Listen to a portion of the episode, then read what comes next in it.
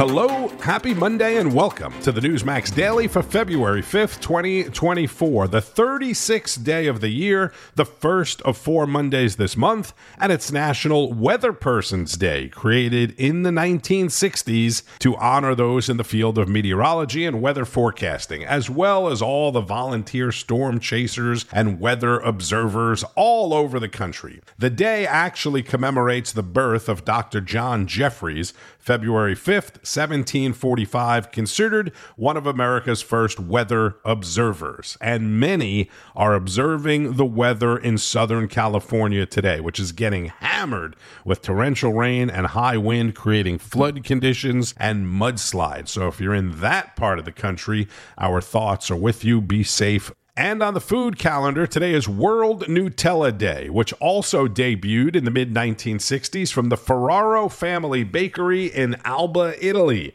a town that was first known for its production of hazelnuts, which, in case you don't know, is used to make Nutella.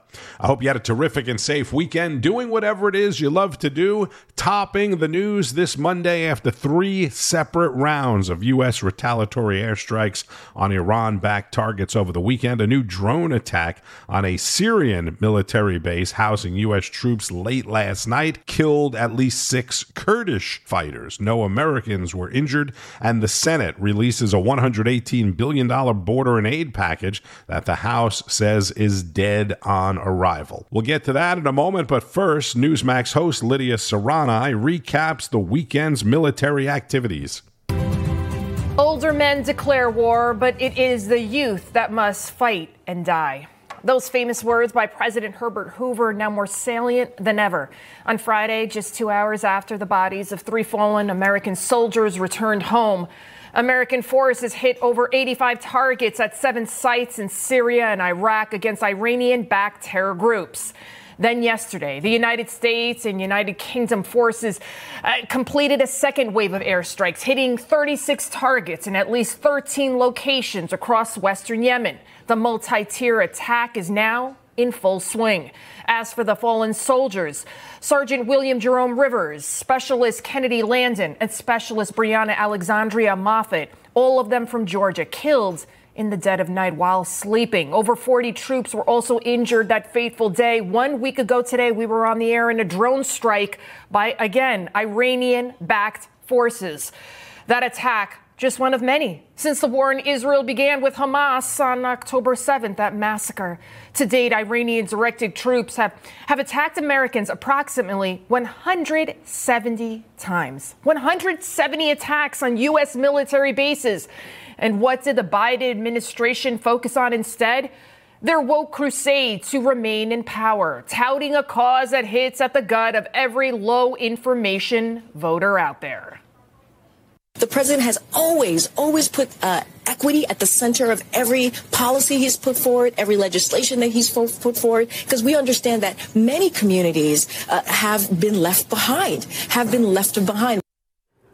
You know, that was just the other day. I, at this point, it feels like an SNL skit. They're so clueless. You and I know those soldiers' deaths could have been prevented. Joe Biden, he had it 170 times to fire back at the Iranian backed terrorists. He could have sent a message that their families would have been talking about for generations. Instead, our fearful leader was posting on X about Elmo. Yeah. Elmo. Here's a post regarding Sesame Street's Elmo and sunnier days. The leader of the free world, as a World War III is about to break out, he's posting on social media about Elmo. Is there any wonder our adversaries uh, know that we are weak? Yes. What Iran responsible for the death of those three Americans? I do hold respons- them responsible in the sense that they're supplying the weapons to the people who did it. We'll, we'll have that discussion. Always vague and a day late and a dollar short. Why, why, why, why wait almost a week to hit back? To give the terrorists time to scurry and hide like the rats that they are. If you watched any of the weekend shows on any network, you know there's a lot of comparisons between Biden's military response and former President Donald Trump's military response. Back in January 2020, President Trump wasted no time killing top terrorist general Soleimani. Soleimani was plotting imminent and sinister attacks on American diplomats and military personnel, but we caught him in the act and terminated him. Under my leadership, America's policy is unambiguous to terrorists who harm or intend to harm any American. We will find you. We will eliminate you. We will always protect our diplomats, service members, all Americans, and our allies with those those two statements, you see quite a difference there. I mean, all of this current chaos started with Biden's disastrous Afghanistan withdrawal. Joe Biden's purely political play ended with the death of 13 troops and 7 billion billion dollars worth of United States military equipment left in the hands of the Taliban, another terrorist group. The Taliban then recaptured Kabul in just 10 days. Putin then invaded Ukraine. Hamas attacked Israel. Yet when Trump swiftly took out Soleimani, Joe Biden, he called it a mistake. He was the mastermind, but he was not the whole of the regime or of its capacity to strike back. So the question is was the reward of removing a bad actor worth the risk of what comes next? We don't have evidence to suggest that Trump or anyone around him thought serious about seriously about that calculus. It's been reported that the Pentagon, which has long warned against taking a shot like this, was shocked that Trump would take such a risk. You know, the only risk we're facing now is Joe Biden. The whole world is facing a huge risk with him at the helm. Iranian backed militias have the audacity, the goal to kill our troops again as they sleep. Those who hate us, they're now so emboldened, so without fear of this current administration that they attack the United States over 170 times with impunity. And now Joe Biden wants us all to believe that these retaliatory attacks show what a strong leader he is. That's Newsmax host Lidia Curanaj on Sunday Agenda. Let's go to retired U.S. Army Lieutenant Colonel Tony Shaffer on Saturday Report with host Rita Cosby. Colonel Shaffer, what's your reaction to these strikes? Do you think they were effective or not enough? This wasn't proportional. Uh, we just went through. Ben helped list out some of the the numbers of attacks. So, uh, a handful of bombs in 30 minutes against a handful of targets that we told we were going to hit that's not proportional. It's a it's a joke. And so we'll see what happens. But you've already reported this morning that the Houthi are back in business. Not being reported is the fact that Houthi are a transnational threat. They've now moved into Ethiopia and now effectively control the Red Sea. Rita, I don't know how anybody at the Pentagon thinks that allowing uh, terrorists who run around in the back of Toyota 4x4s to have uh, influence and control over 25% of the world's shipping. And next thing, real quick, on the targeting list. Uh, Sabrina Singh, the Pentagon spokesman, said last week that we know, quote unquote, the hand of the Iranians are behind all the attacks, and yet not the Iranian hand has not been cut off. They had a few sites that we think were command and control centers and intelligence centers, but not a single member that I can tell of the IRGC was actually hit. Victoria's going to probably talk about the fact that she and Trump, President Trump, planned out the hit on Soleimani because it was something necessary to rapidly respond. They anticipated this, Rita. I don't want to take away Victoria's thunder here, but I can tell you what Trump did with Victoria and others was effective. I'm I'm skeptical this is going to be effective. Well, and exactly to your point, Tony. I mean, we saw after that hit on Soleimani, uh, things were calm for a while. They clearly exactly. got the message. Victoria, you were right there in the throes of all that major decision making, and we're so honored to have you here today, especially in light of that your reaction to what we have seen in the last 24 hours. Yeah, Rita, good to be with you. I think that uh, you know the, what's really extraordinary to me about this is the degree to which the president and the administration are telegraphing exactly what they're going to do. It's it's the same thing that they did at the beginning of January when they said they had a duty to warn the Iranians about an ISIS terrorist attack that was going to take place actually on the anniversary of the Soleimani strike that uh, Tony described. So I think that's just bizarre. And then to have Senator Cardin, who's a very trusted administration mouthpiece, he's in a way a, a shadow Secretary of State, uh, come out and say it's going to be two months, people. So the Iranians know if they just hang on for two months, they're going to be just fine. Yeah, that's a great point, Victoria, because telegraphing saying it's going to be two months, also saying they're not going to Iran. how much of a mistake is that as well? Because you went, again, right to Soleimani, which was a very bold move, but it clearly got the message to the mullahs. In this case, we're saying we're only going to go to these proxy groups. We're not going to the head of the snake, Victoria. Right. And I think what the clearest message we need to be sending to the Iranians right now is like the Soleimani strike that we can reach out and touch them wherever they are, no matter how secure they think they are. The Israelis are also extremely good at this and, and demonstrate extraordinary capabilities that they don't have. That's what's going to make them back down. If we continue with these kind of uh, pinpoint, very calibrated, uh, non to a large extent non lethal strikes on non critical infrastructure in Iraq and Syria, the Iranians will just be emboldened. Former Deputy National Security Advisor to the Trump administration, Victoria Coates, on Saturday Report with Rita Cosby. Marine veteran Greg Kelly, host of Greg Kelly Report, spoke with Army vet and Arizona congressional candidate Abe Hamadeh, who recently served in the Middle East. Abe, first to you. Uh, what do you think of what happened tonight? Well, Greg, I think we have to look at how did we get here. Know, so many people want to say that this started after October 7th, but I was actually serving in Saudi Arabia in the Middle East under both President Trump and Biden. And what Biden did the moment he took office, he decided to delist the Houthis as a terrorist organization after Trump listed them as a terrorist organization. He decided to appease Iran, but he also put pressure on Saudi Arabia to stop their aerial campaign against the Houthis. So look at what's happening now it seems that this administration is just has lost complete deterrence in the region.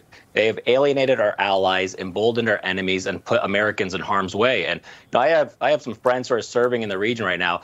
I would not be confident under this leadership for us to be going into war.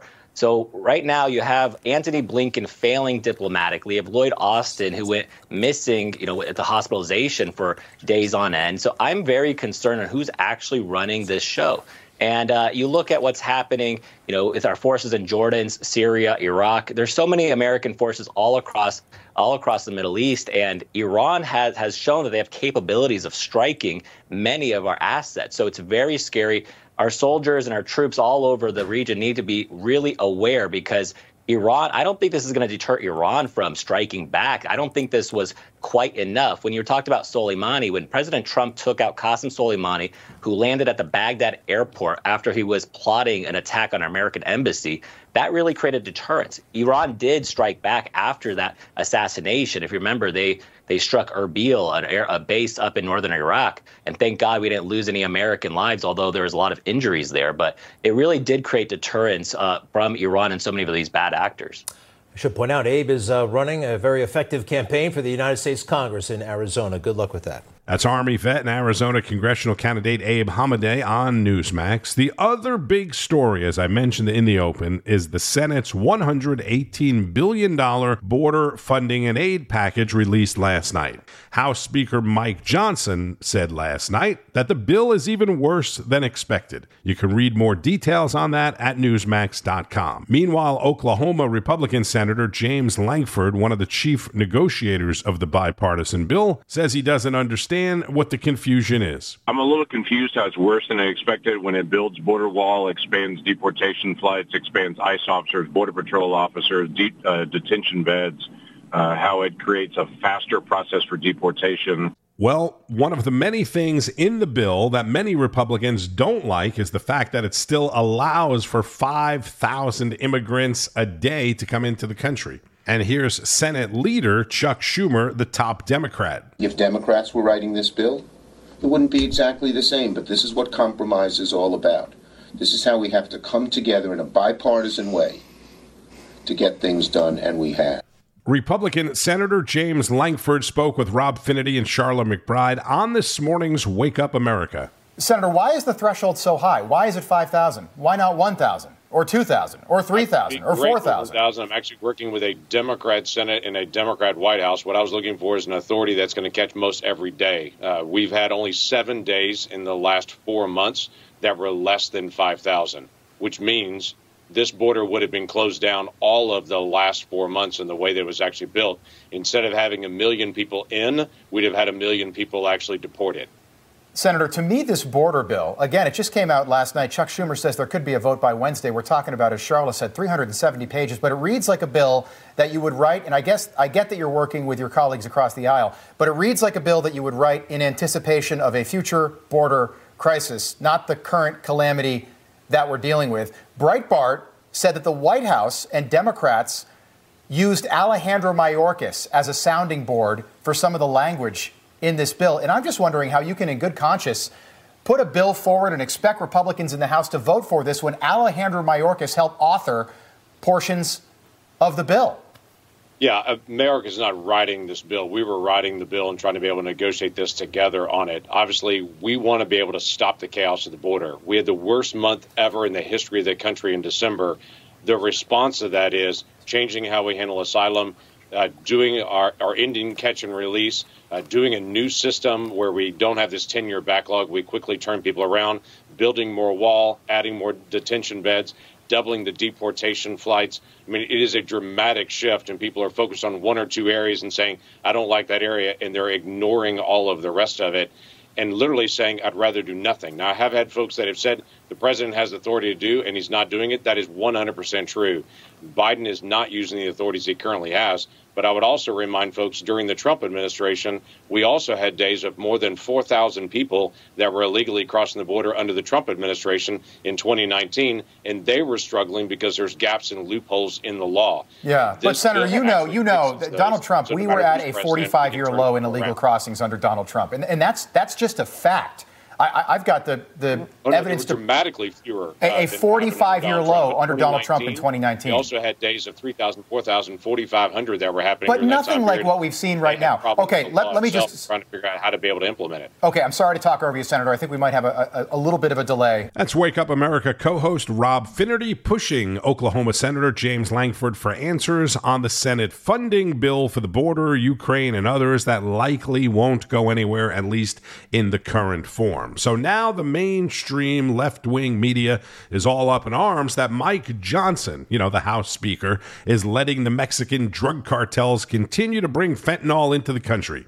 I told you last week they said the same thing about Donald Trump, but for two plus years, haven't said one single thing about fentanyl or the border. Not a word about how the Biden border sucks and is destroying the country. And what's worse is that people who hear that believe it. By the way, President Biden won 96% of the vote in the South Carolina Democrat primary over the weekend.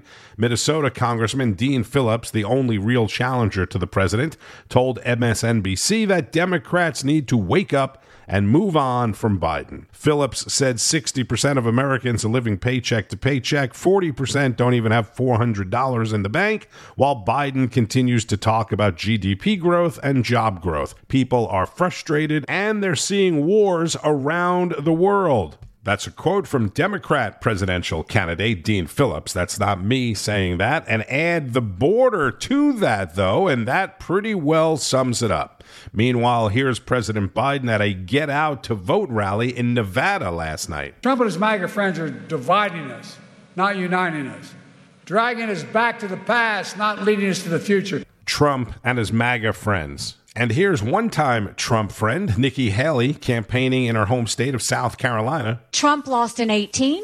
He lost in 2020. He lost in 2022. How many times do we have to lose before we realize there's something wrong with that picture? President Biden made his way back to the White House today and had nothing else on his calendar for the rest of the day, of course. And I'm not going to get into the details, but I was unexpectedly traveling over the weekend, and the amount of people that say they will vote for Biden simply because of how much they cannot stand Donald Trump is simply amazing. Nothing about policy, nothing about the economy, nothing about the border. It's just anyone but Trump. And it's not even really anyone but Trump. What it really is, is anyone but the Republican who happens to be Donald Trump. A very well educated, wealthy attorney told me that he will no longer vacation in Florida until there's a new governor there because he can't stand DeSantis.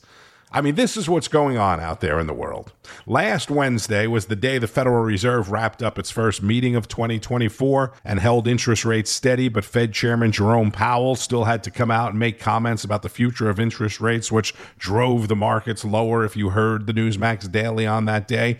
Well, he did the same thing on 60 Minutes yesterday, talked about how they're not going to lower interest rates in, in March, which is what a lot of analysts were kind of expecting or hoping for. So stocks started out the new week in the red this morning. And it's another big week of corporate earnings on Wall Street, starting with McDonald's, who reported lower than expected revenue this morning. McDonald's stock is getting fried so far today. Be sure to keep up with all of the news all day, every day on Newsmax, available on most major cable systems, and make sure you are getting Newsmax Plus. Simply go to NewsmaxPlus.com, sign up for your free trial. It includes all of your favorite shows and hosts and expert analysis, as well as documentaries, special programming, and a lot more. NewsmaxPlus.com. I'm Tony Marino. Thank you for listening to the Newsmax Daily. Enjoy the rest of your day and keep on fighting the good fight.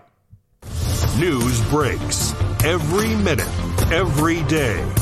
You need the app, the Newsmax app. Find it free on your smartphone store. Then watch us anytime, anywhere.